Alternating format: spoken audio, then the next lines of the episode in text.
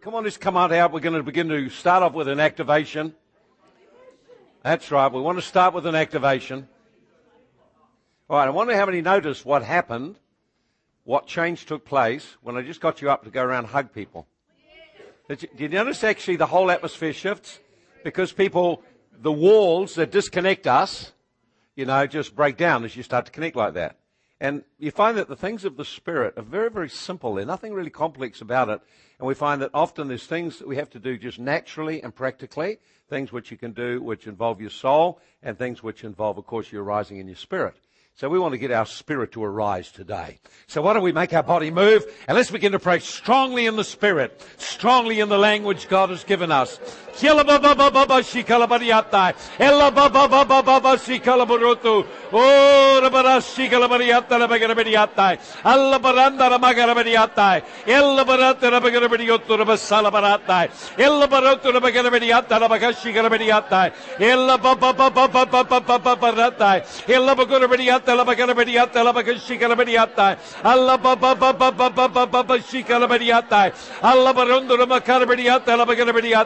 Oh, Alla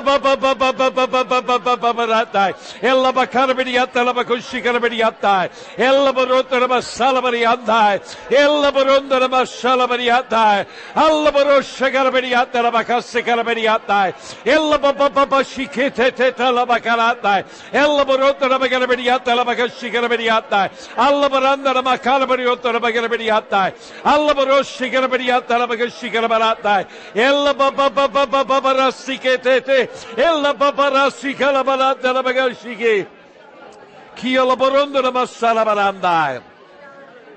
Okay, let's do one more. Bless the Lord, O my soul, and all that is within me. Bless His holy name. Bless the Lord, O my soul, and forget not all His benefits. Okay, now this time we do it. Ready? From the beginning, on the count of three.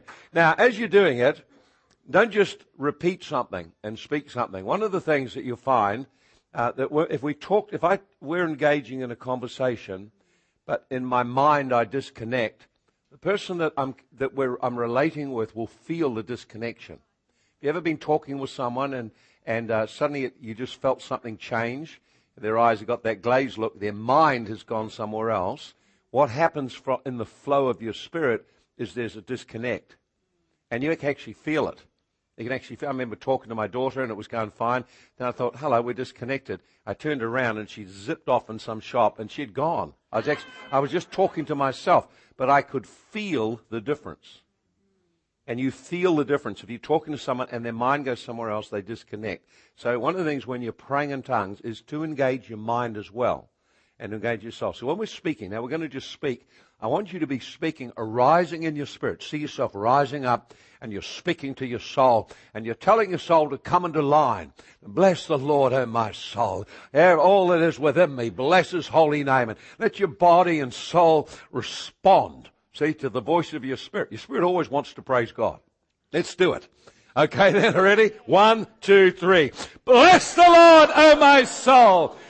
All that is within me, bless his holy name. Bless the Lord, O my soul, and forget not all his benefits, who forgives all your iniquities and heals all your diseases. Hallelujah.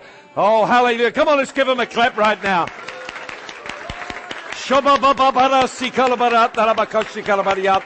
Thank you, Lord. Okay, while we're on it, we'll give you one more exercise to do because your spirit will respond to you giving voice to the Word of God. Say, so I want you to just, we're going to take this. I am strong in the Lord and the power of His might.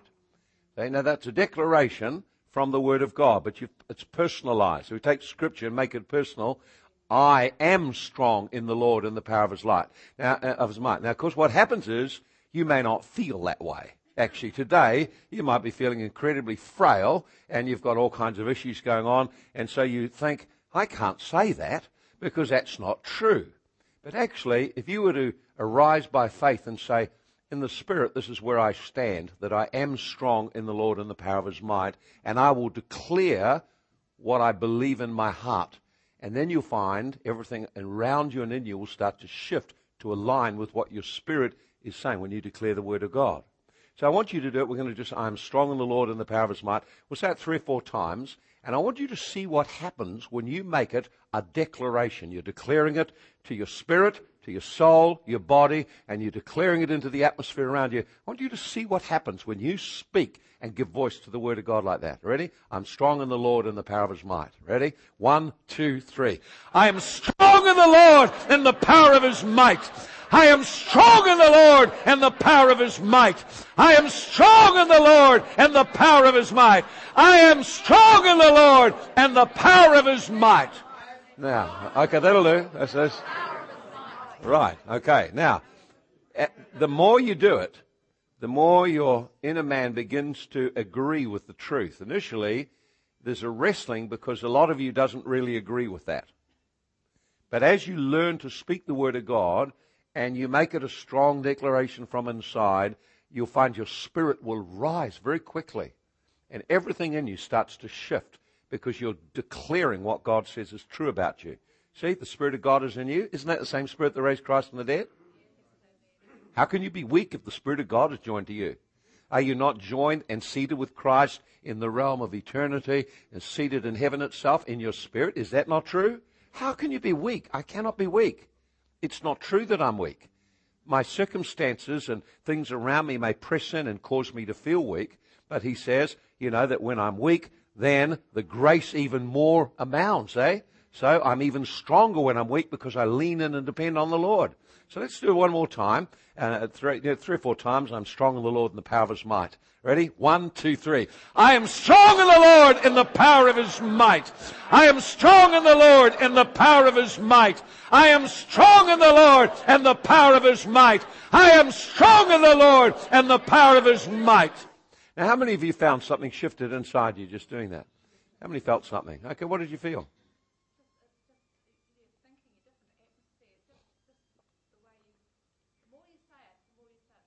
Did you find that's exactly right? So we, we can believe and speak, or we can speak to believe. Hmm? Whatever you are feeling begins to shift as you declare the Word of God. Exactly. So we have the Word and the Spirit. We've got to learn to take what God has given us and work with it. Okay? The Word of the, the, the, the Word of God is a sword of the Spirit. It actually is a sword. So this stuff starts to sweep away. So you can swift the air right around you real quick. Doesn't take you long. Ready? So want to, again, we'll, we'll get praying in tongues. Now this time as you're praying in tongues, the Bible says a person who prays in tongues is their spirit is praying. They're praying as the Holy Ghost gives them utterance. And it says also that you build up yourself. So what I want you to do is you're praying in tongues, begin to speak and just uh, see that your whole spirit, your inner man, is starting to arise and become full of the life of God. Let your focus just be on that. Sometimes helps just put your hand on your belly. And as you're praying in tongues, uh, you're praying consciously to build your spirit man. So your spirit man arises. As we'll see later, your spirit can flow right outside your body or it fills an atmosphere beyond you. Your spirit flows. So let's begin to arise, just filling the room with our presence and the Spirit of God. Amen. Ready?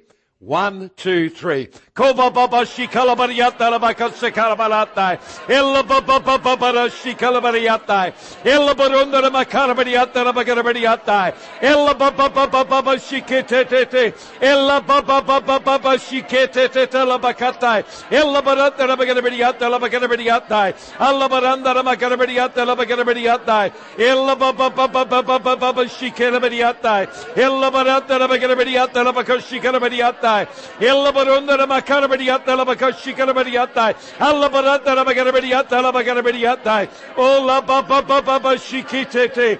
Ella baba baba baba shikete te te la bakata. Ella baranda la bakara bariyata la bakara bariyata. Alla baranda la makara bariyata la bakara bariyata. Ella baba baba baba baba shikala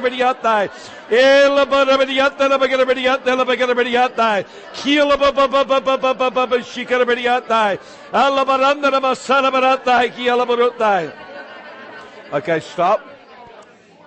Right. How many of you, what did you experience as you prayed that way? How many of you felt something flowing in your life? Release. Release and sign. That's good. So we can stir and awaken our spirit man. And we do it. We have to use our voice. You have to use your voice and your mind.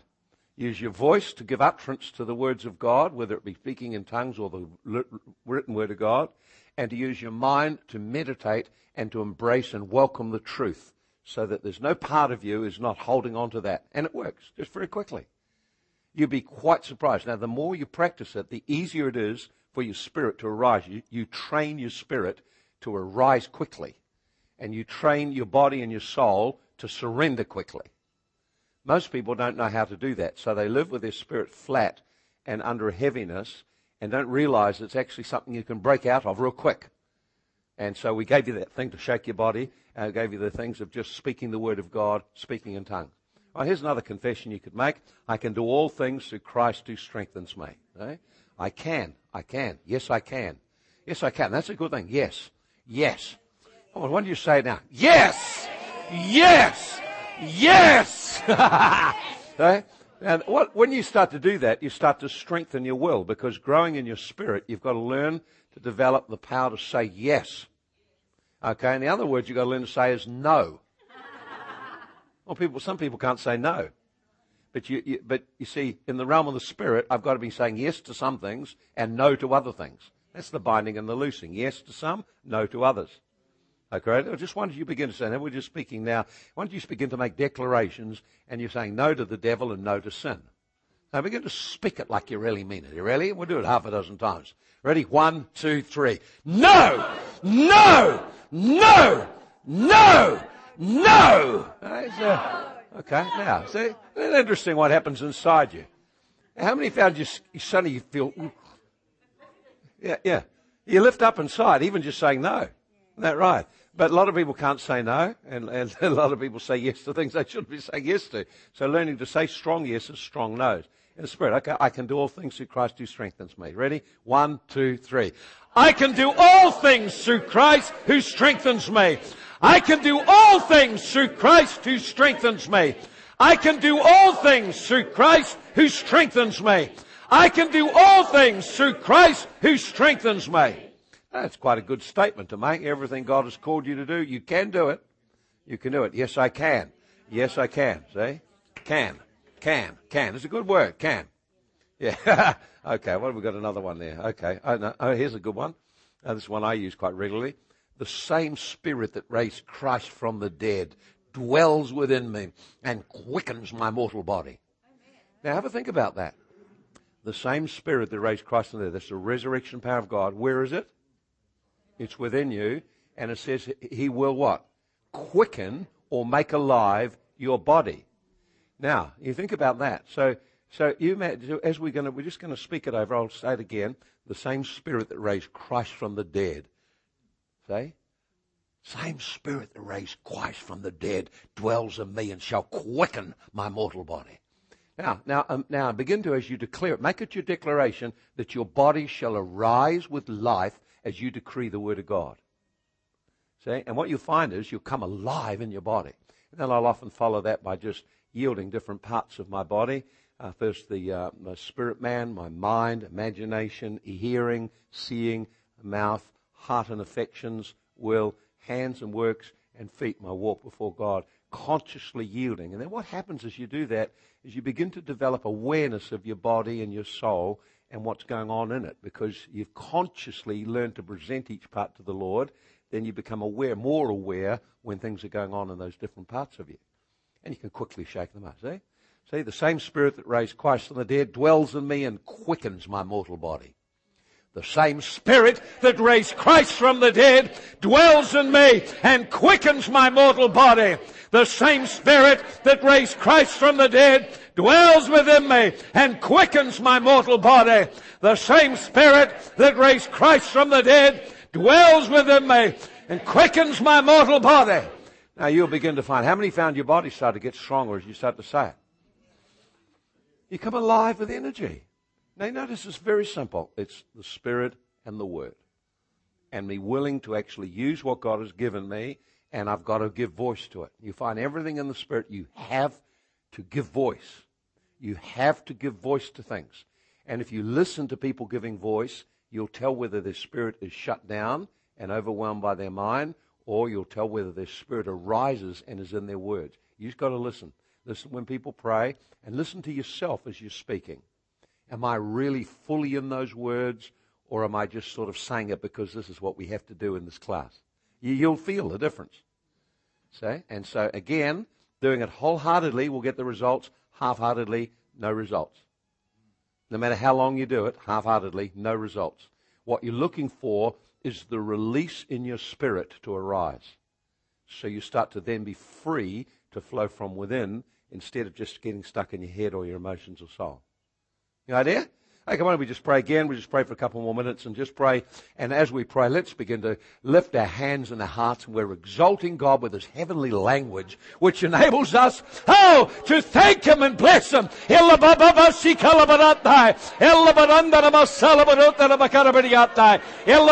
Come on, let your voice rise.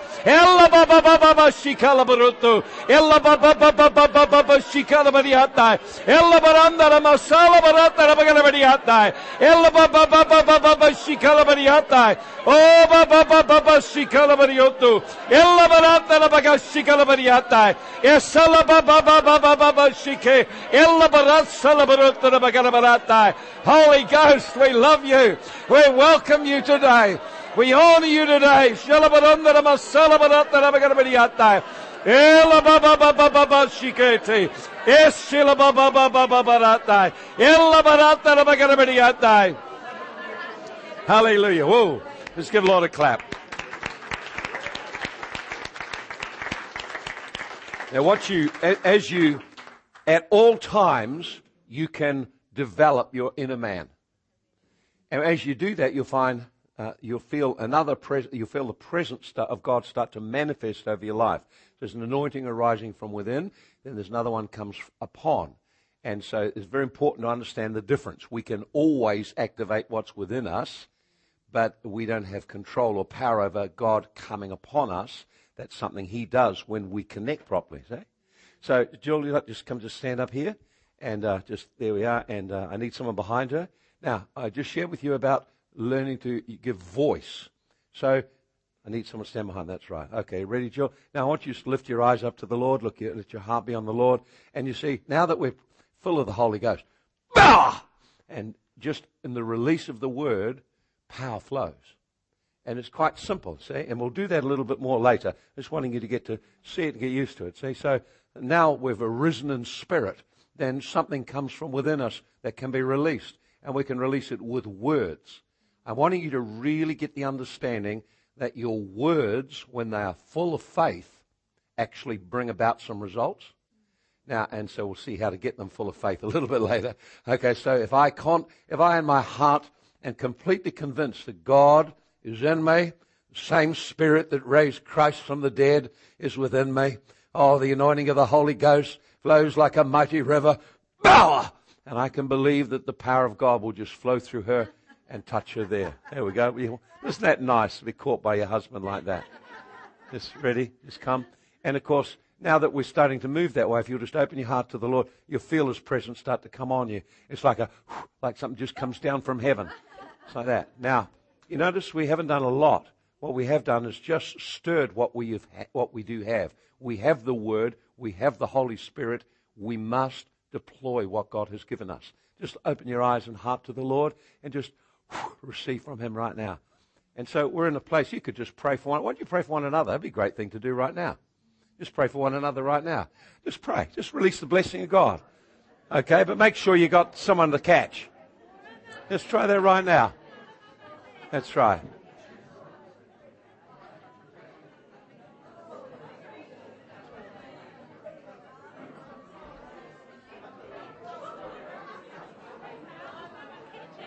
No catcher. Put a chair right behind her, and she can sit in the chair. With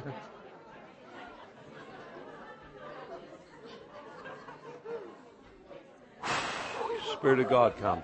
Holy Ghost, come. All right.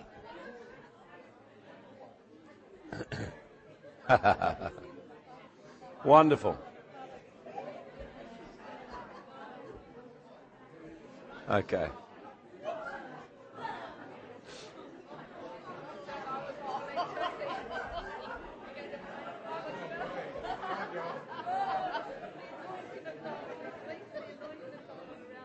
All right, now, no, just, just come here. Just take his hand. You ready? Okay. Now close your eyes. I want you to just begin to imagine that God is as close to me as I am to you right now. The presence of God is here. Don't try and make something happen. Just become aware God is here. Now we're going to release what God has given you. There we are, just like that. See? And he begins to feel the presence of God. See? It's not empty words, it's words that are full of a heart. So you get, a, get your heart focused first. Otherwise, you'll try to say something and do something, and doesn't nothing happens. All right then. Okay then, let's just take a seat now. We'll come back to that one later on.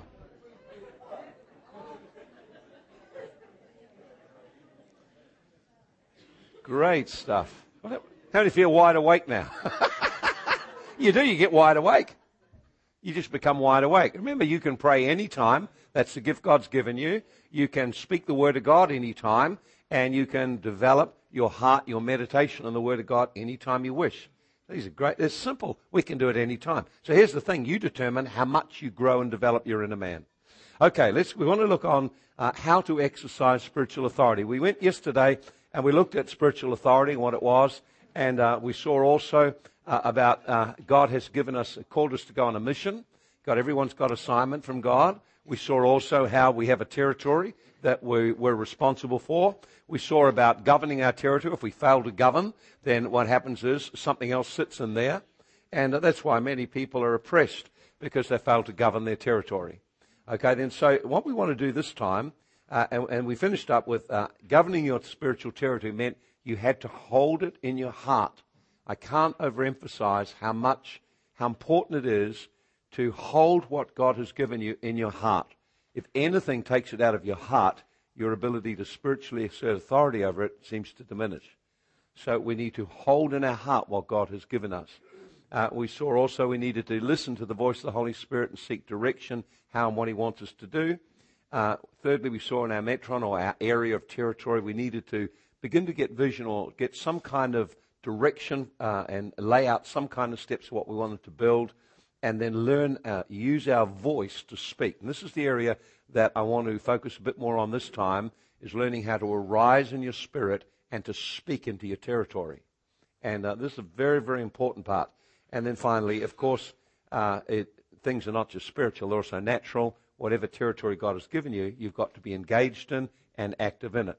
So, for example, uh, we'll, we'll, go into this session this time, and we want to look at how you exercise spiritual authority, and uh, then I'll give you some examples of it at the end. Uh, firstly, from personal testimony, and then just some ways that you could do this. The problem of writing down prayers is they be- tend to become mechanical. They can help, but they tend to become mechanical. I've always felt if you can get the dynamics sorted out, it's not hard to get a flow which you grow in your own life. Uh, we will give you some practical keys.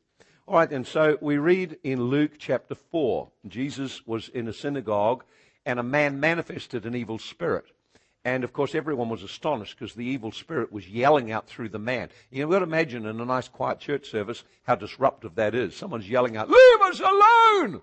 You, you know, you can imagine all the people looking around and all eyes are on this man, and he's uh, crazy in that sense. He's sort of doing something unpredictable, but a demon is manifesting.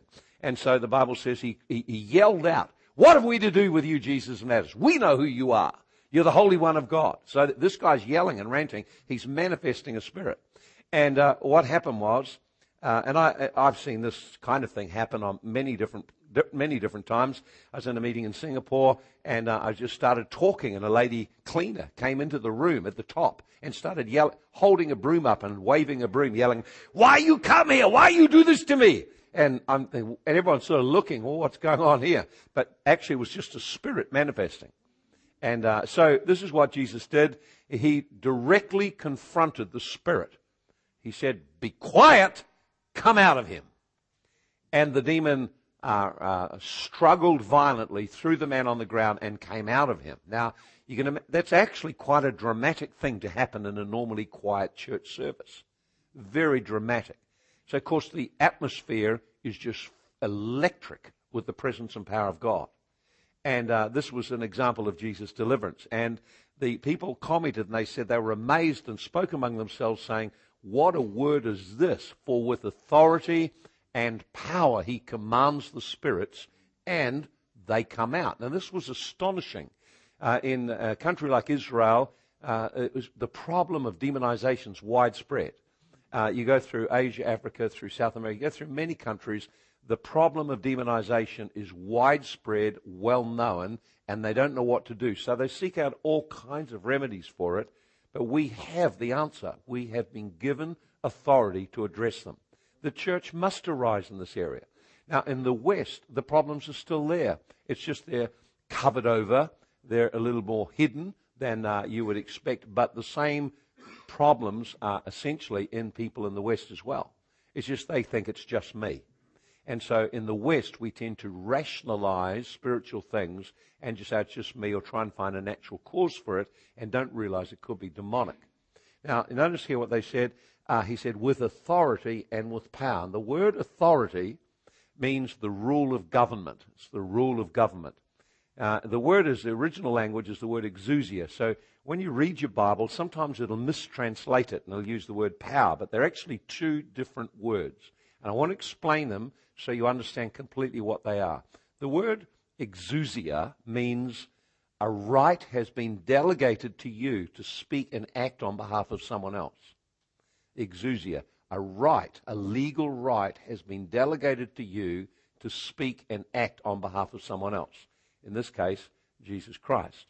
So if you have authority, you have a legal right. It's a legal right. It's got nothing to do with how you feel. It is a legal right. So, for example, if a, if a family, if the parents die and there's only one son, unless there is a legal uh, a will that gives the property elsewhere, he has a legal right as the only heir to inherit the property. If you purchase a building, you have the legal right to own and occupy the building. So if someone else is there, they are a squatter. They have no legal right to be there. You are the legal person who has the legal right. So in the case of spiritual authority, spiritual authority, God delegates to you a legal right which is recognized in the spirit world to speak and to act on his behalf. Now, when the Bible says that the husband is the head of the wife, there are many emotional things that go through people's mind thinking about that. But I want to just make a real simple, uh, make it really simple and clear. From the point of view of the spirit world, God has made a declaration that the husband legally has authority in the spirit world to speak and act on behalf of Jesus Christ in relationship to his marriage and family. It's a delegated right given to him. Now, it's nothing to do with whether the, the wife is of more value or more spiritual than the husband. It's just an order God has set in place. And the demonic world will recognize the order and do all it can to sabotage it. So a husband may not be as good a prayer as his wife. He may not know the Bible as well as his wife. But nevertheless, from a spiritual perspective, God has delegated to him a positioning in the spirit world. It's not a positioning of ruling over his wife, because the Bible says actually spiritual authority is exercised through loving service. But in terms of the spiritual world, he has a right to speak and to, uh, to give directions and act, and he can address spirit powers. Now, uh, this is something people don't really understand. I'll give you an example when I saw it most vividly. I was praying, that I had a couple who uh, uh, formerly had been pastors, and his wife had been deeply involved as a young woman in the occult. Uh, she was uh, trapped into it, and uh, I won't go into the details of it, but it was a very horrendous experience, both as a young girl about six, and then again as a teenager about 16 and uh, the, the, the circum- things she described were horrendous. I had trouble believing it all because it was so horrendous what happened. And uh, anyway, she moved out of that whole thing, moved on with her life, married. They got called into ministry. And later on, it was very clear there were problems that were going on, and there was a strong control set around his wife. So I got him as the husband to stand up, and I'll show you how to do that a little later, how to stand up and to pray and address the spirit world and exercise his authority as husband to position himself as the husband, to make a declaration I am her lawful husband.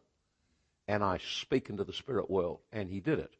And what happened was uh, some of the issues around her life came up to the surface. But what I didn't realize was he kept praying that way. And so he kept praying day after day, asserting his authority in the spirit world and commanding all controlling spirits to release his wife. And what happened was initially the first problems came up, then this whole layer of all this occult surfaced. And we had some massive difficulties because of all of these issues. And we had all kinds of accidents started to happen. There were various, the, the occult group made connection with her again. It was quite a messy thing for quite a while. And uh, so uh, I, I was puzzled as how to, how to deal with it. And the Lord spoke to me and He said, I want you to stand as the pastor and I want you to speak and take authority in the spirit world and totally forbid the operation of this occult group against this, uh, this woman. And I said, I want you to bring judgment against it. And uh, so I said, oh, okay, how do I do that? So I just rose up and prayed and decreed that no weapon formed against us would prosper, that every tongue that rose against us, speaking judgment and curses, we totally cancel its power and defeat it in Jesus' name. And I asked the Lord, called on the Lord to act on our behalf and to deal with it. Now, what happened was, within the space of a week, two people in that covenant had motor accidents and died, just like that. And all contact with that uh, coven and this woman stopped, just like that. Now, we still had the problem uh, within her. So we began to pray, and I tried to get it delivered. It was very hard, very difficult to get it delivered. And, uh, and then the Lord spoke to me and said, I want you to get the husband involved. And she was a little reluctant about that and uh, ha- because of issues in the heart about men. So what I did was I said to the husband, why don't you just pray in the other room and I'll call you in. And I said, when I call you in, when the demon's in full manifestation, I want you to do, and I described to him what, he, what I wanted him to do. So anyway, we prayed. Now, what happened was the woman had fallen down on the floor. Her feet were facing the door, so there's no way she could see anything that was happening. She was face down. Another woman was with her praying for her. And I just left the room quickly, went in, and the husband came in, and together we laid hands. He put his hand on his wife's head, I put my hand on his, and he spoke these words. He said, As her lawful husband, I break all covenants formed with the Spirit and command you to go now. And now, as he walked in, now, she can't see him. She yells out, What's he doing here? The demon recognized the authority the husband carried and that he was determined to assert it in the spirit. He put his hand on and prayed as the husband. I put a hand on him and prayed as the pastor. And immediately the spirit was gone, just like that. And that was one of the most vivid examples I ever had uh, in all my ministry life of how the spirit world recognizes the authority that's delegated to the people of God, and specifically in the situation of marriage, if God has called the husband the head, he is what God calls him. Now, he may not be doing a good job at it, but it doesn't change who he is. And the spirit world recognizes it. And so when we no, so so when a husband stands up as the head of the home and the role he's got and addresses the spirit world, it will respond to him because he is the legal representative of God, authorized to speak on behalf of his family. Now, it doesn't minimize in any way the prayers of his wife. What I'm trying to establish here is the recognition the spirit world has on lawful authority. Now, just taking another step further, you and I are children of God. We've been raised into a realm where we are positioned, we are seated with Him far above every principality and power. Now, you, as a child of God, also are authorized. If you will arise and stand in that role. So, Father, I come before you today in the name of the Lord Jesus Christ. I arise and I come boldly to the throne of your grace. The Bible tells us to do that. And so you see yourself, there you are standing, you're worshiping God. Now you can speak from that position of victory and authority. As a representative of Jesus Christ, I speak now to that demonic spirit. I forbid your operation. I break your assignment. Now, demons will respond to that because they recognize you are lawfully and rightfully delegated that kind of authority. But it's all to do with your positioning in your heart and faith. You've got to believe what God says about you. Oh, you're all getting quiet now. so, so authority means it's a legal right delegated to you to speak and act on behalf of Jesus Christ. And we'll show you exactly what you're authorized to do. I've given you hints on already right now.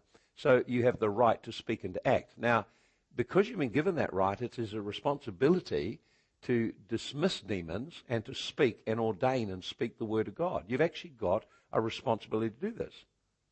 So we may neglect our responsibility. If we neglect our responsibility, then as we saw, the territory becomes invaded, problems start to come relationally and, and oppression wise and all sorts of things. Okay, the other word is the word power. Now, the word power is the word dunamis. You shall receive power from on high. That's a different word altogether. That is the anointing. That is the presence of God to enable you to get this to happen. So Jesus received authority as part of his commission, but it's intimacy and obedience that maintains the flow of anointing. So what we were doing today was getting you to arise inside in your spirit, and as you arose and built your spirit life and developed your, the flow from within, you can feel the anointing flowing. So, to describe the difference between authority and power, let me use an illustration. Uh, I, if, a, if a person uh, trains to become a policeman, eventually comes to a point after his training where they, he, he, he, he makes an oath of allegiance to the government. That means I will act on behalf of the government to fulfill its mandate. Okay? And then they give him a uniform and they give him a gun. If you're in some of the countries, they give him a gun. Even in our country, give him a gun. Now, the authority is seen in the uniform because when you meet that person, you're not meeting the man, you're meeting the authority of the government. If you saw him on the road and he put his hand up, you probably wouldn't say a thing, but you see him in his uniform and suddenly, if you're speeding, fear grips your heart. because you become aware of authority and the call to account for your life. There's nothing like an exposure with authority to suddenly show what's in your heart. So if you're speeding down the road and you see a policeman step out in a black uniform, hold his hand up, suddenly you'll have all kinds of emotional things go on inside you. Now, if you try to push past him, you are now up against the whole of the government. He's not acting on his own behalf. When he's fulfilling his assignment, he's acting as a representative of government. You take him on, you're taking the government on. Second thing is they have a gun. So if you don't stop, they can enforce you stop. Start shooting. They don't have so much of that here, but it's common overseas. and so we need authority and to know what our authority is, and we also need power, the flow of the Spirit that accomplishes what we want. And these are two separate and quite distinct things. Got the idea? Okay, then. Now, so what I want to do is I want to look at the authority that we've been given and to just briefly look at what Jesus accomplished on the cross. In Colossians 2, verses 12 uh, through to 15, uh, is a very important verse. Demons hate this verse uh, because it describes something very important that Jesus did. Now, you being dead in, tres- in your trespasses and sins and uncircumcision of your flesh, he has made alive together with him. So when Jesus died, we died with him. When he was buried, we were buried with him. And when he rose, we rose with him. See? So we are risen. And he says, notice, having forgiven you some of your trespasses. Hmm? All. All. This is a crucial thing. All of your trespasses, having absolutely wiped away the, the handwriting of requirements that was against us, that was contrary to us, he took, has taken it out of the way, having nailed it to the cross, having disarmed principalities and powers, he made a public spectacle of them, triumphing over them in it. Now, in Jesus' walk on the earth, he was obedient in every aspect of his life. But when he went to the cross and died on the cross, he acted as our representative and accomplished something for us at the cross. The Bible says he disarmed spirit powers, stripped off their clothes and weapons, totally took away from them the weapon or the power of the weapons they had, and he triumphed. He completely won a great and mighty victory over them. Now, what happened is this. The original Adam was given authority in the earth. He was created to have dominion. The Bible tells us that when Adam was deceived, or when, when Adam disobeyed and sinned, there was a transference. He lost his right to rule. It was taken over by the devil. So realms of the spirit that, that Adam and his descendants were supposed to occupy then became occupied by demonic spirits, as far as I can understand. And so the devil, when he tempted Jesus, said, All of this power has been delivered or surrendered to me. So he said, I've got a legal right to rule the earth. I conquered your ruler. Got the idea? That's how it works. We understand that. You know, you go in and conquer someone, you, you rule their territory. It's as simple as that. the old rules of war. So the devil conquered Adam, and as a result of conquering Adam, then he now had authority and rights, legal rights. So when Jesus came, he came as a representative, totally obedient to the Father all his life, obedient right to the point of death on the cross. And when he died on the cross, what he did was he legally broke the power of the devil to hold people in bondage. He broke the power of death. And so this is a legal thing that has happened. Now, what does the devil use primarily against you? He uses sin, iniquity, trespasses. He uses the breaking of the laws of God. Now, if you were to think of your past life, everything that you had ever done wrong, and the things that were right that you should have done and you failed to do, because to, to, know what to do and not do it, to know to do good and not do it is sin. So if you took a list of that, that is going to be one big list. If we put it on the computer, we'd probably fill up the memory. Have to stick in another card and put more in. Okay. And then that now, imagine all of that and then take that all the way through the rest of your life. So we've got the whole of your life from when you're born right through to when you die. We've got the lot and those are all your sins. That's the list that is contrary to you. That is what the devil manipulates to give legal right to your life. So for example, in a person's background, if there's been idolatry or Freemasonry in the background, there is now a legal right established for demonic spirits to use that as an entrance point to the successive generations. So, in order to deal with the demonic realm, the legal rights issue has to be resolved. And so, when Jesus died on the cross, he literally paid full price to cancel everything against us. It's the most amazing truth. Now, what that means very simply is this the word redeem means to pay the full price to get back the person who's in prison and can't free themselves. It's to go to the kidnapper and to pay the price and to get the person kidnapped free. So what Jesus accomplished at the cross was to deal with the legal right. And so when he rose from the dead, he was able to say, all authority in heaven and earth is now given to me. Now get this. When he came from heaven, he left all authority behind he now gained all authority because of this act of obedience in his life, even to the point of death. So legally, everything belongs to Jesus. Nothing belongs to the devil. The nations belong to him. The earth belongs to him. All of creation belongs to him. He has redeemed it, paid the full price to now legally be entitled to rule it. So the Bible tells us one day he'll come back and he'll assert that with great power. In the meantime, we are delegated as representatives of Him. And whenever the devil has a legal right to something, we can go to the cross and say that's the place it was cancelled. So every sin that you bring to the cross, its power to hold you in bondage and create a legal right for demons is broken. So the issue of legal rights is an incredibly important one in the spirit world. That is how the whole thing operates under law. If we walk in the laws of God, the devil can't touch us. If we break the laws of God, he has legal rights to access us. It's as simple as that. So there's a remedy for the broken law, and that is to bring sin to the cross. That's why you cannot operate successfully in the spirit world without a revelation of the cross and the blood and the authority given to us as a believer to represent the Lord. Okay, so there we are. So at the cross, legal, Jesus broke legally broke the power of a number of things: uh, the power of sin, the power of curses. Galatians three thirteen. He has redeemed us from the curse of the law, becoming a curse for us, that the blessing of Abraham might come upon us. Redeem, pay the full price. Griefs and trauma, Isaiah 53 and verse 4. He carried our sorrows. He carried our, our griefs. Uh, in Isaiah 53 verse 5, uh, by his stripes we are healed. So sicknesses he dealt with, Isaiah 53 verse 5, and he took away all our iniquities. So everything the devil could use as a weapon at the cross, Jesus legally broke its power. However, it's a one thing to have something legally done. It's another thing to have the reality of it in your life.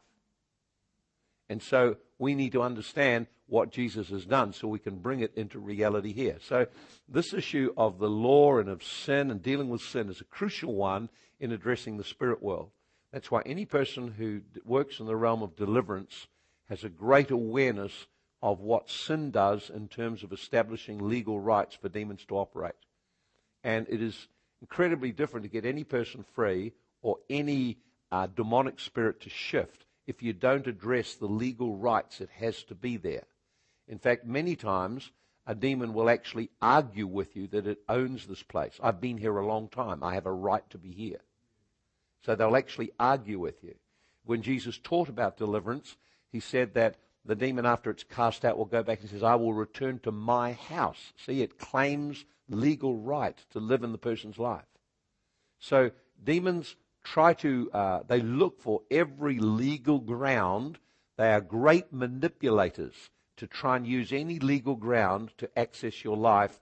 So removing legal rights is a crucial part of freedom. And we need to understand that if I have broken the law, I don't have much authority because I'm a transgressor to be able to bring others free. I need to actually bring my life into alignment. So Jesus done a tremendous work on the cross. But there's one thing to know what he's done. It's another thing to bring it into reality in our life. And that is where we have to grow and develop our faith. It's by faith these things come into being. So, for example, uh, God has given every one of you legal right to deal with demons, but probably the majority of you either don't do it or are not very successful at it. Now, that doesn't mean the legal right to do it isn't there. It just means you have to grow into and obtain possession of what Jesus won for you. In the Old Testament, Joshua had to, God said, I've given you the land and I've given the people into you. Now arise and go in and battle. So you have to possess what Jesus has made available for you. And that's the, the work of faith. So Jesus has done these things on our heart, and he has now given us authority. Notice what it says in Luke 10, verse 19. Behold, I give you authority, that's exousia, delegated right, to tread serpents and scorpions underfoot, and to tread over all the power of the enemy. Now that's an amazing thing that Jesus said. Do you realize as a believer that you can tread demons underfoot? that you have no need to fear them. Now, it's not that they don't have power. They do have real power, and they do exert that real power, and in some places it's quite terrifying. However, in, if you will stay in the realm God's called you to operate in, you have right to deal with the things. You can tread them underfoot, and you have authority over all their power. You don't need to be alarmed at the kind of power they have.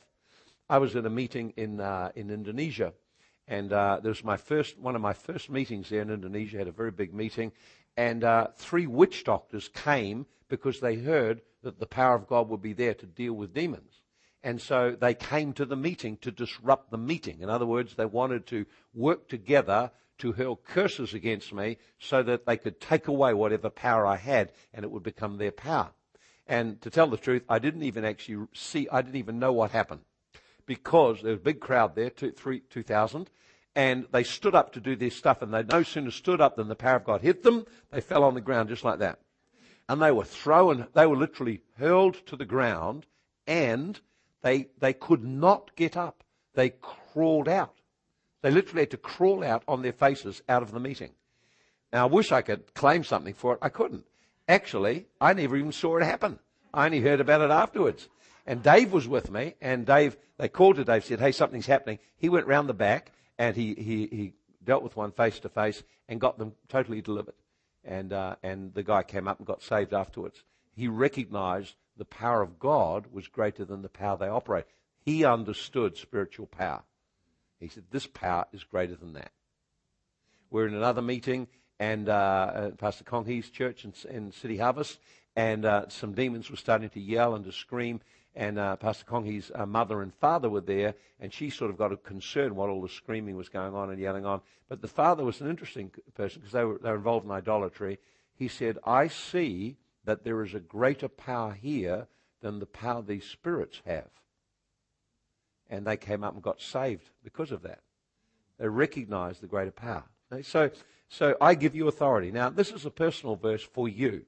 I give you authority to tread on serpents and scorpions and all the power of the enemy, and nothing shall by any means hurt you. So you could make it your declaration. Today I have authority over serpents and scorpions and all the power of the enemy, and nothing shall in any wise hurt me. It'd be good to build the truth of that into your heart. So Jesus was responding uh, to the testimonies of believers that he'd sent out. This is the 70. And uh, he said, uh, They have authority. I give you authority uh, to tread over demons. So, our spiritual authority, you have authority. It's just whether you use it and develop it or not. But it, it comes, one, out of our standing with God. We've got to know where we stand. That's why when you come to minister, the first thing that you'll be aware of is where you stand with God, whether you're conscious that I am in right standing with God, I have access to Him, I can live and be in His presence right now. If you are conscious of that and it's in your heart, then it's very easy to assert authority. Second thing, it depends on your ongoing relationship. I need to keep listening to God. So it's all very well to say I have authority, but actually it's for a purpose. So I need to know what God wants me to do. And uh, finally, we need to yield to the Holy Spirit. So here's the thing the authority Jesus gives you, and I'll list some areas he's given you authority in. Uh, it's, we don't own it. It's actually, uh, we're acting on behalf of someone else. So all authority that Jesus gives you, spiritual authority, you're acting on behalf of Him. You're representing Him. And so that means you don't own, you own it. You've got to use it rightly or it creates many problems. And, uh, and not presume or make any presumptions about just because I have all this authority, I can do what I want. No, we need to listen to the Holy Ghost and learn to be led by the Spirit of God. Not a very hard thing to do. So, what do you have authority to do? What has Jesus entrusted to you some authority to do? Uh, he's given you a whole number of things. Now, for example, we'll just take this first one here. He's given us authority to preach the gospel. And we think, well, that's a pretty obvious one. Actually, it's not so because there's many countries, if you preach the gospel, they'll throw you in jail. Now, now here, think of the conflict now. I read in the Bible, go and preach the gospel, and yet the authorities say, if you preach the gospel, put you in jail, what will I do? There's two authorities in conflict here. One is the authority of God who says to do this, and that's the highest authority. Two, there's the authority of the government which says don't do it or we'll put you in jail. So how do I address that? How do I address this apparent conflict in authorities? Very simply, Firstly, all authority comes from God, so therefore is subject to Him ultimately. Secondly, I should give way and yield to the ultimate authority, the authority of God, who's given a clear mandate in Scripture preach the gospel. Thirdly, I need to show respect for civil authorities who are his representatives, but nevertheless, I can be submitted to them, but not obedient to them. So I can have a right attitude to local authorities, but not do what they tell me to do. A classic example is in the book of Acts, where the authorities gathered the disciples together and they said, uh, they threatened them uh, that you must not preach the gospel. If you preach the gospel, then we'll throw you, have you thrown into prison and beaten up. And they said, we must listen to God and do what God has said. So they went out and preached the gospel. And then, notice this, they got thrown into prison and beaten up, and they just rejoiced. They didn't, didn't make a big deal of it. They just accepted they had gone contrary to the authorities, and this was what was going to happen. They said it's for the honor of God. So they had a good attitude, but they were disobedient. Now, you have to understand that. So, for example, a person uh, who was, uh, uh, who was um, uh, in a work situation, and in the work situation, they tell you to do something which is quite clearly contrary to the law and to your conscience. You can have a submitted heart, but still say, No, I can't do that because you have to live out of the authority of God, not just what people tell you to do. So these are some of the interesting things. Anyway, let's just carry through the list here. You Giving an authority to act as a representative of Jesus, to preach the gospel, to make disciples, Matthew 28. He's told us to go do it, so we're authorized to do it. Uh, someone says, Why are you doing this? Or who do you think you are? Very simply, Jesus told me to do it, make disciples. We're also authorized to bless. In Matthew chapter 10, he says, Whatever house you go into, say, Peace be unto the house. Now, what a stupid thing to say. That's an unusual thing to say. Go into a house and say, Peace. No, we don't do that kind of thing, do we? Because we don't understand what he was saying to them. He was saying, You have power to speak and release blessing into a house. You can actually release the peace of God in a tangible way into the house, and you are authorized when you go into a home that makes you welcome to speak and release the blessing of God. So, just extending that out now, wherever you go, God has authorized you to speak words that release blessing over people, to speak and call upon the Holy Ghost to touch their life, to call upon the presence of God to come into that place, to call upon or invite the Holy Spirit to come. You are authorized to do that. We have to ask whether this is, you know, what God wants. He always wants that. You're also authorized to break bondages. Isaiah 10:27, the yoke is broken because, uh, because of the anointing. So we're authorized to break bondages. I'll describe that a little bit further. To break curses, Matthew 16:19. Curses are, are words spoken that activate demonic powers, and uh, you are authorized to break curses. God has given you authority to break them. Whatever you bind on earth shall be bound in heaven. Whatever you loose on earth shall be loosed in heaven. So to break curses means to loose something that is taking, that is holding a person in bondage. Uh, you're authorized to cast out demons. You're authorized to heal the sick. You're authorized to raise the dead. Now, here's the interesting thing. We're, we're, we're authorized to raise the dead. We just don't see so much of it here. But in other countries, uh, particularly Pastor Anwar, uh, his ministry, they have raised a number of people from the dead. David Hogan, I think overall, I think they've raised nearly 300 people from the dead in their ministry. So it is authorized. It just doesn't always happen. I've tried once, but it didn't work. I just need to grow my faith. okay, we're authorized to bind and loose. That means to restrain spirits or things operating or to release things to happen. We're also authorized to forgive, to speak and release forgiveness. So here's authority that you're given to do some things. Now, the key thing is, it's great to know how to, what they are, but how do I actually go about this? How do you operate or exercise spiritual authority? And there's, there's, there's several things that are a part of it. So uh, I want to just, uh, I want to uh, just, just identify what they are because I've, some people speak and there's nothing happens at all. Others speak and something really happens. What's the difference? The difference inevitably is in the heart. Now, let me give you some simple foundations on this exercise of authority.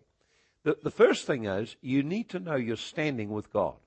You need to be quite convinced of where you stand with God. Because if you're not sure where you stand or your righteousness before God, if you're not sure of that, when you speak, you'll doubt that anything's going to happen. You've got to not doubt in your heart when you speak, something will happen. So I need to be, first of all, I need to know the authority or the standing that God has given me. So, for example, just for example, just in ministering right now, if I could just use an example here. Can I just use you for an example? Right. So just come and just take your hand, all right? Just take your hand. Need someone to stand behind her just in case something happens. So now, suppose I'm uh, come to minister and uh, I, I need to release the power of God or something like that. Now, the first thing, she's come forward for prayer for some reason, and, and I'm, I'm needing to minister or to bring God to her. So ministering is not praying little prayers, it's about bringing God to the person. Now, the first thing that you become conscious of is where your standing is with God. So she's looking to me to give her some answer. So I tell her, well, why don't you just close your eyes and look up to the Lord? So I direct her attention away from me and onto the Lord. It's always good to get people to look to the Lord why? Because it stops the operation of witchcraft around you to try and manipulate you to do something they want. You get them looking to God rather than looking to you. He is the source. Keep God, Jesus being honored all the time. Then the second thing that I become aware of is, my goodness, what am I going to do? And what will happen? And what if nothing happens? All that sort of stuff goes on inside. Now, that is all to do with your standing with God. So if, oh man, I didn't pray. Oh no.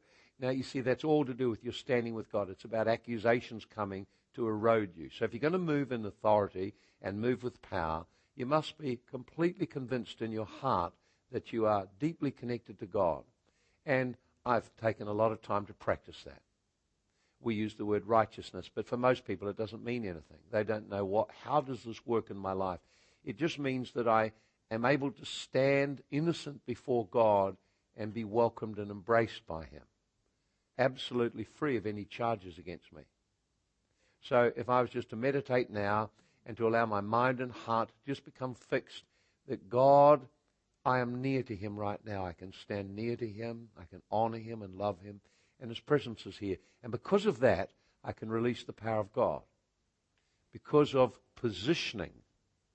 Because of being conscious of the presence of God. And many people are conscious of sin conscious of being alone, conscious of being not good enough, that is a spiritual pressure around you that stops you flowing with authority. You have to silence all of that.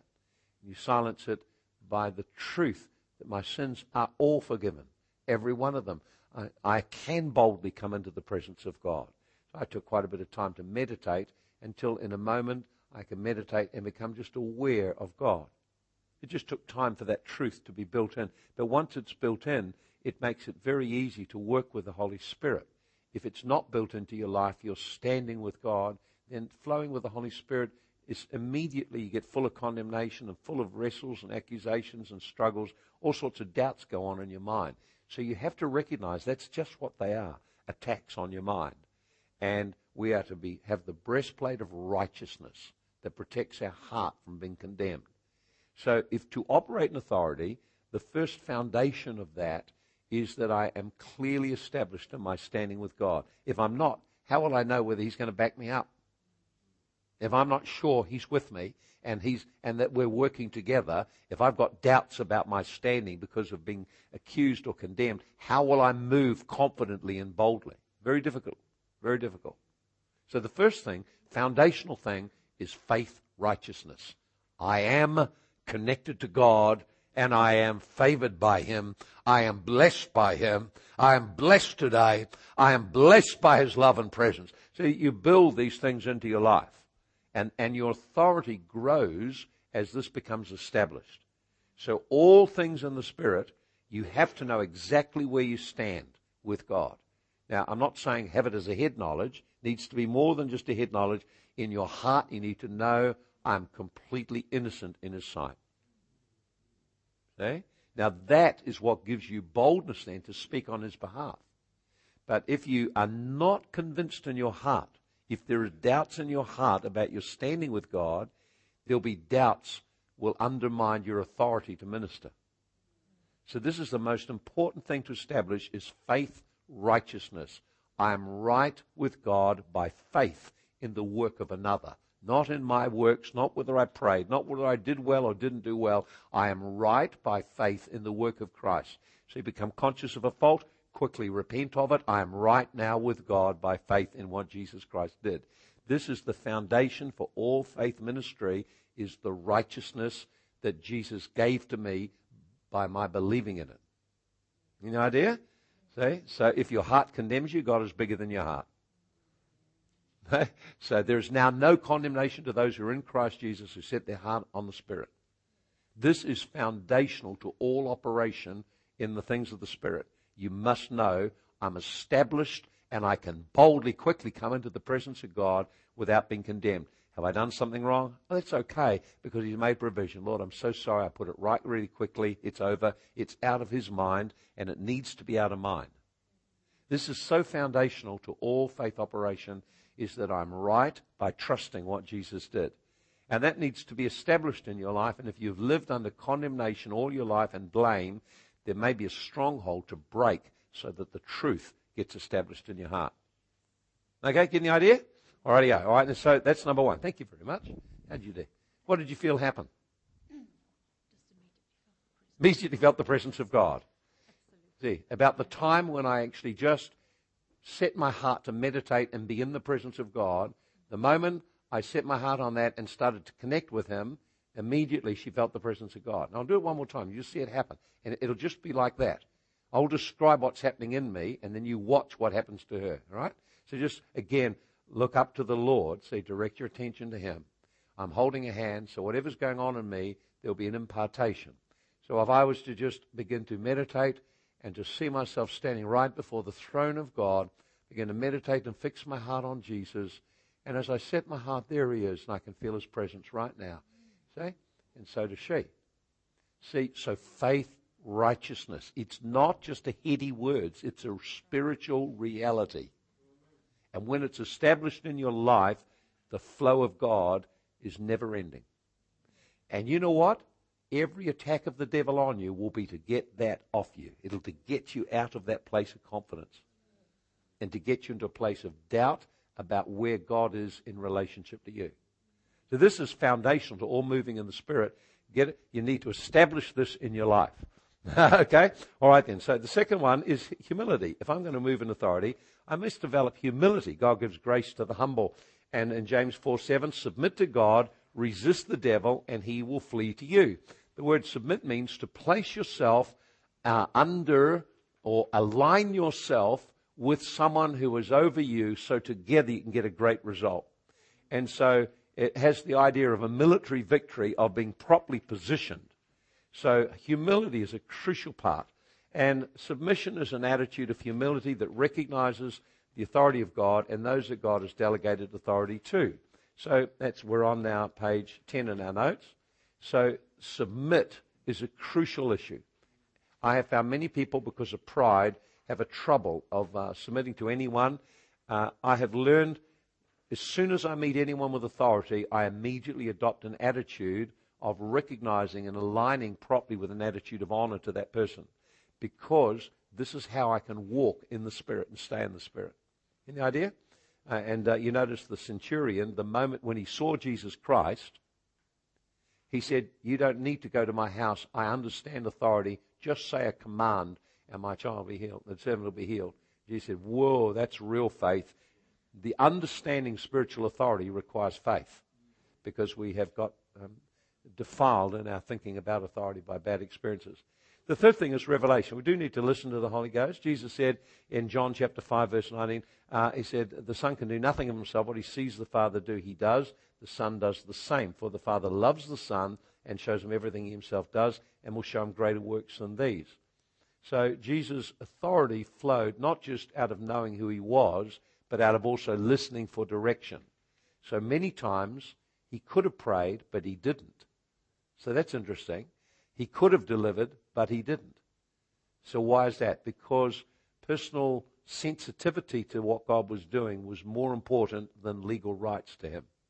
So although he legally could have prayed for everyone and healed them, prayed for everyone and delivered them, he placed listening to the Father and listening to the voice of the Holy Spirit the highest thing in his life. So whatever he, so sometimes people say, why don't you pray for him? Why don't you go and see your Lazarus? What's wrong? He's sick. Why don't you go and see him? He said, no. There's something greater God has in mind. Let's wait and we'll see something greater. So you see, so we have to just constantly be sensitive to the Holy Spirit and get revelation on what to do. And finally, last two things is you have to use your voice. So you'll notice whenever you read in the Bible of people uh, exercising spiritual authority, there were always strong verbal commands. Rise up. Hey, he didn't speak the dead man in a soft voice. Lazarus, come forth. Spoke to the wind, spoke to the wave. He spoke strongly to sicknesses and demons. He spoke to the winds, spoke to trees, spoke to dead people. He spoke and gave a command expecting something to happen. See?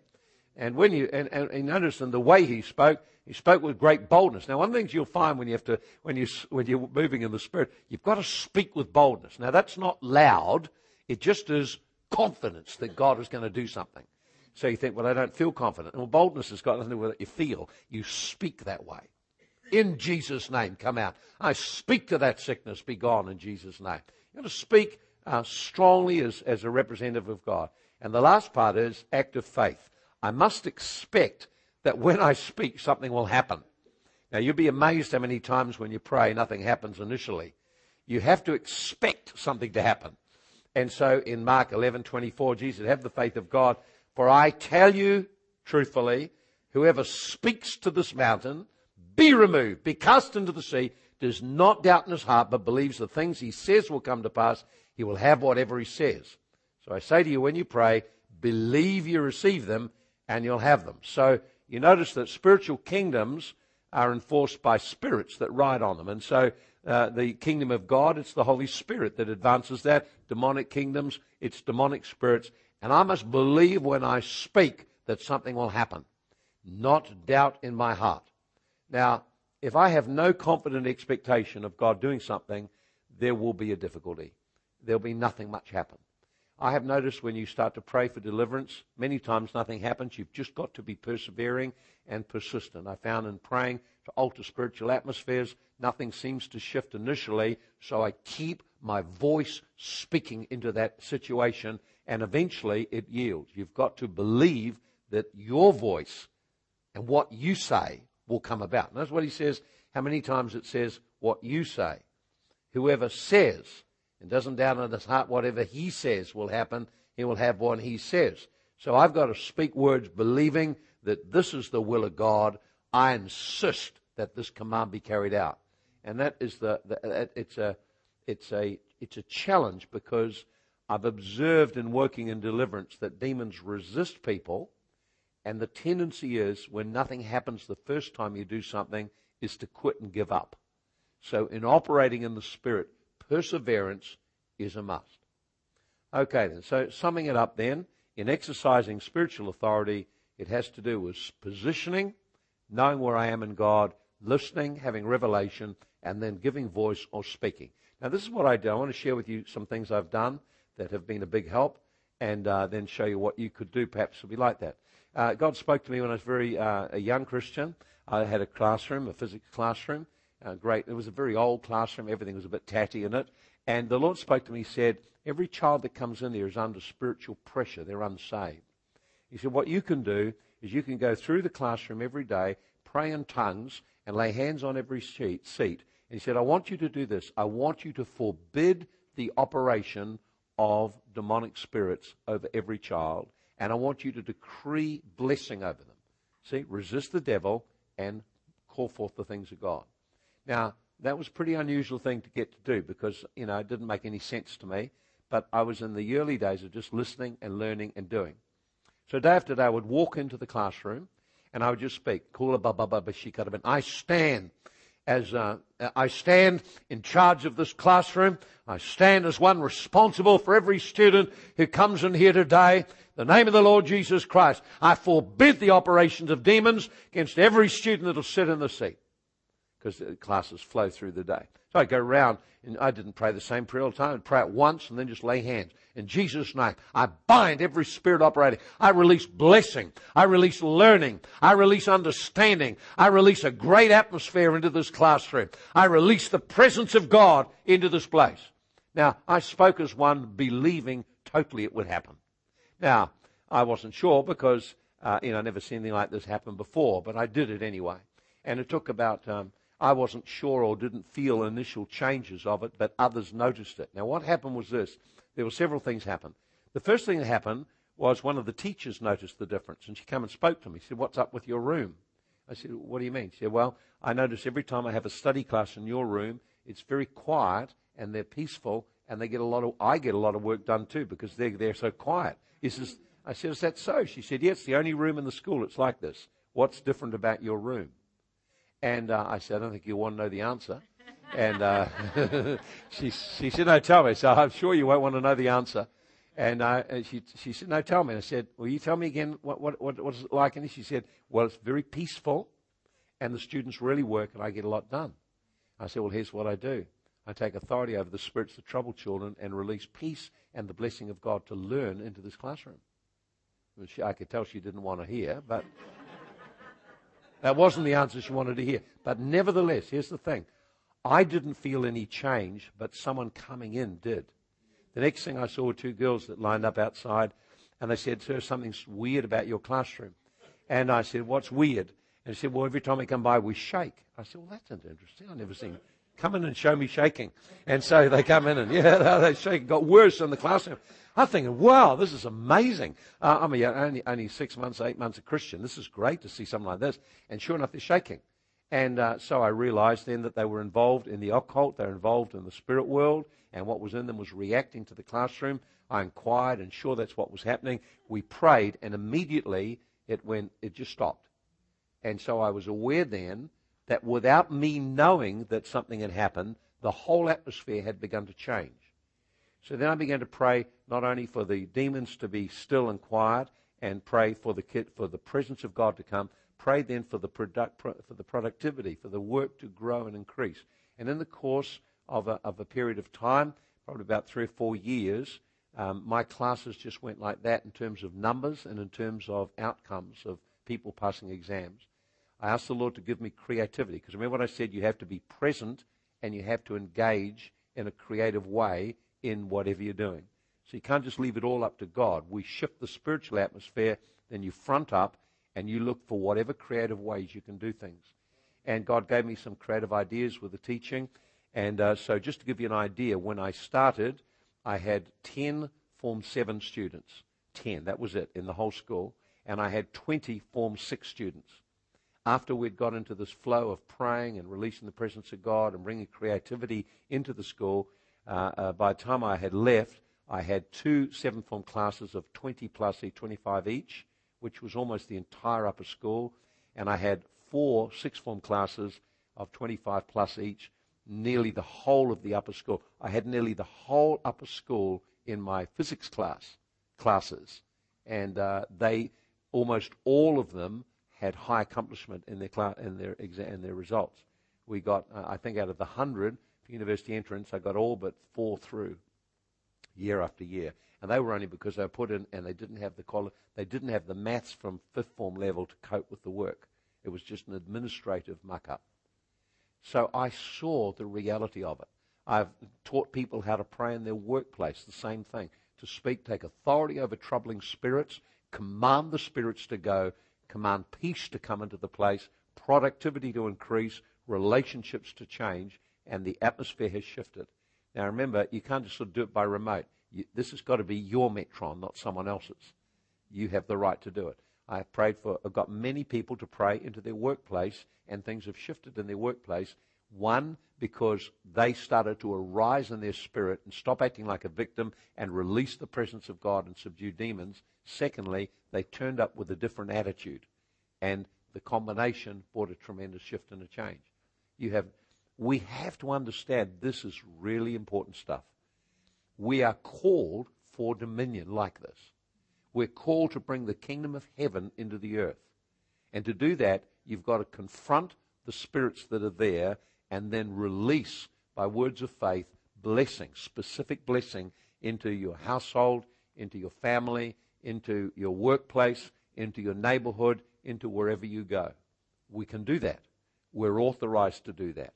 And so you can pray over your marriage. I had one man and I coached him how to pray. He stood up and he stood as the head of his home, repented for his failure to lead, and uh, asked God to forgive him and reestablish him in his positioning as the head of the home. Day after day, he spoke in the Spirit, broke the power of the control that was operating, and within a very short time, issues in the marriage came right out to the open. They had to work on it. There was deliverance and healing, and there was a shift took place in the dynamic in the marriage. His wife became much more secure, and the whole marriage started to shift and change. These are realities. I give you story after story after story where people have done it. Now, is it easy? No, it isn't. Because the moment you step up and start to push back the spirit world, it fights back at you. And your initial response may be it gets worse rather than better. If it gets worse, then you can say, Yay, we're into the scrap. I've only got to hang on and it'll get better. That's the thing you've got to you've got to be able to do that. You've got to hold your ground and not give ground. And for most, in, other words, perseverance is a crucial part of shifting spiritual atmosphere. Now, sometimes it shifts really quick, sometimes it doesn't. And uh, if it doesn't shift very quick, it's because something's been established for a long time, and you've just got to hold your ground and be a bit gutsy and not quit. And uh, if you just stick with it, you find stuff will happen, it'll shift and change. And we're, we're authorized to do this, you realize. That wherever you go, you're authorized to bring the presence of God. But most of us think only in terms of talking to people and don't consider the possibility that I could just stand and just in a few moments of time, thank you, Lord, I just invite your presence to come into this room right now. Lord, just begin to fill this room with your presence. Let your anointing just come over everyone right now and begin to feel the peace of God. And so as we just, and I just begin to put my spirit right out of the whole room, and the peace of God will start to come. See? Feel it.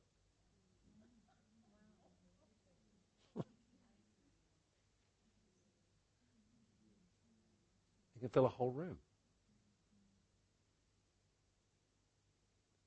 This is amazing stuff, isn't it?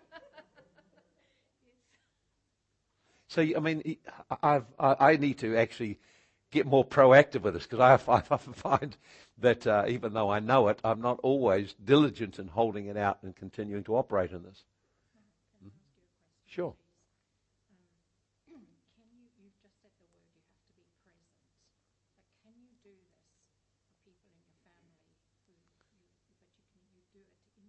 Oh, sure. Yes, in other words, can you pray from another place and have a result. All right, we'll give you a couple of examples. Uh, the first obvious example is found in the Bible, where the woman came to Jesus, and uh, immediately after she reached out to him, her daughter in another place was delivered. Same with the centurion. Say only the word, and be fixed. Okay. Now I have got in prayer at, at one particular time, and someone over the other side of the world got healed right at that exact time. Uh, so I, I do not believe in the realm of the spirit there is any such thing as uh, the, the, there's no limitations of the physical world. So then what? But what you do then is this: you, you first you begin to pray and stir your spirit. So get your spirit wound up and stirred up and energized. So you're alive on the inside, and your mind becomes clear, so you can hear the voice of God. Then you stand in your positioning before the Lord, looking for how to pray. Ask Him to just look for Him. He may give you directions, He may not. If He does, then follow them. If He doesn't, then then you know what to do. So then, what I would do from that place being near Him, I'd just begin to imagine the person, the situation, and I'd speak as if I was standing right in that room. In Jesus' name, right now, in Jesus' name, I take authority. I forbid the operation of those spirits. I release the presence of God into that place. I release this, this, this, this, this. And now, what happens is, eventually, you'll have some things happen. There will be things happen. You can do this. But you've got to be persistent in it. Remember, if this is, say, a family member and it's in their home and they are responsible for their own lives, you cannot overrule them or override their free will. What you can do is contain spiritual operations and release or lawfully invite the Spirit of God into that place to do the work. They still have to respond. And usually I found from the moment when you start praying to when you get something shifting can be vary, you know? Mm. But it'll often take time for God to set up the changes in their life that are needed. So we are called to intercede. We're called also to assert dominion. So just because I speak doesn't bring it all about. What I'm doing is I'm acting as a representative of heaven to give, to allow something to happen. Now, because you are family and connected to family, you can speak into family because you can stand and put the cross of Christ between you and your family hereditary background. You can command demons to shut down or to stop operating. You can release God's presence to work. And it does have effect on people. I've seen, I, I remember praying for one person. Apparently, it, I went through a hard time because it felt like it was a, I was just getting nowhere. And then they just about three weeks later they came up to me and they were just I've been tormented for three weeks. I have to come and talk. And I didn't know from the day I started. It, it shifted. But I just wasn't aware of it because I saw nothing outward initially. So you have to persist, you know, yeah. But you certainly can pray from a distance. But uh, mostly um, the places we would want to operate is where we are physically present, where it's obviously where we have room to move. Uh, yes, sure, yes.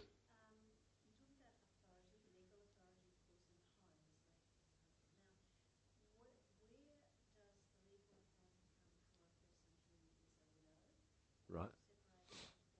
If you're a widow, you're the head of the home.